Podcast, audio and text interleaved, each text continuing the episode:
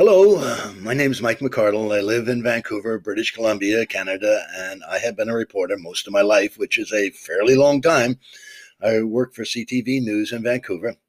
I started with crime stories and did that for a long time. They are easy to find but depressing. Then switched to happier news, little things that should make us feel better. For me, it was therapy when I didn't know I needed therapy.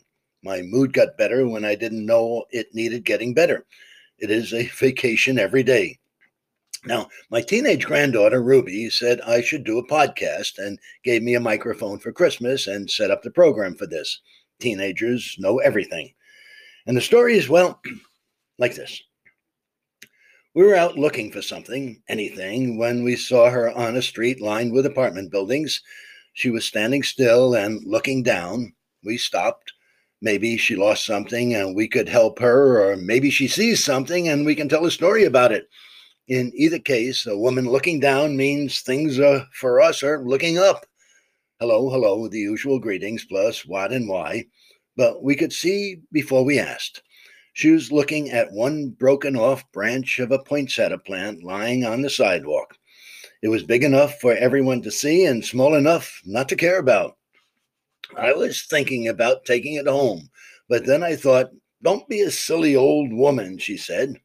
Why? we asked. Well, I just cleaned out my apartment after Christmas, and now I am looking at something that will start cluttering it up again. She laughed. She laughed a lot. I asked where she was from because of her accent, and she said she escaped from Toronto. Then more laughter. This is a neat woman.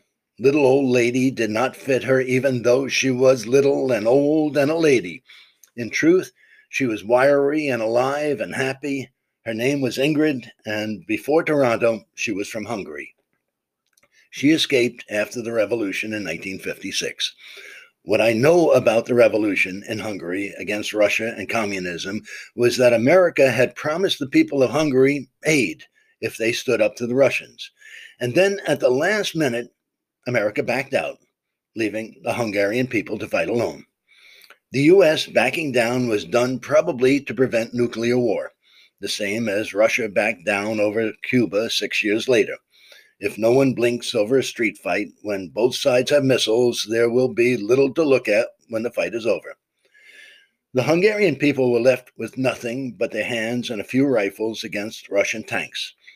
A girl I met a few years later also escaped she told me about standing in the street with gunfire around her and throwing Molotov cocktails at tanks.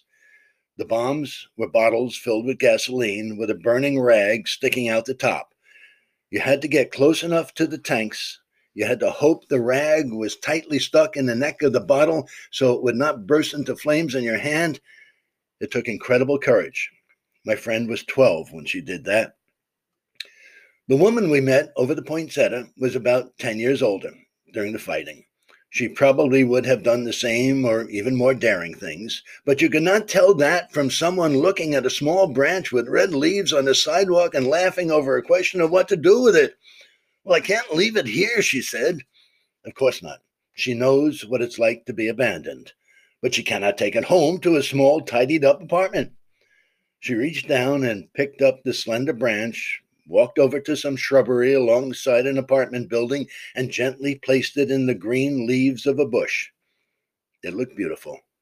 There, it will be happy, and I feel better, she said. She left us, and there was a spark in her walk, like a young woman who was happy about something. This veteran of street battles had saved a lost branch with red leaves from being stepped on.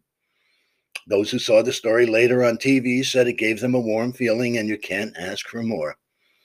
Sometimes it takes so little to do so much. Thank you.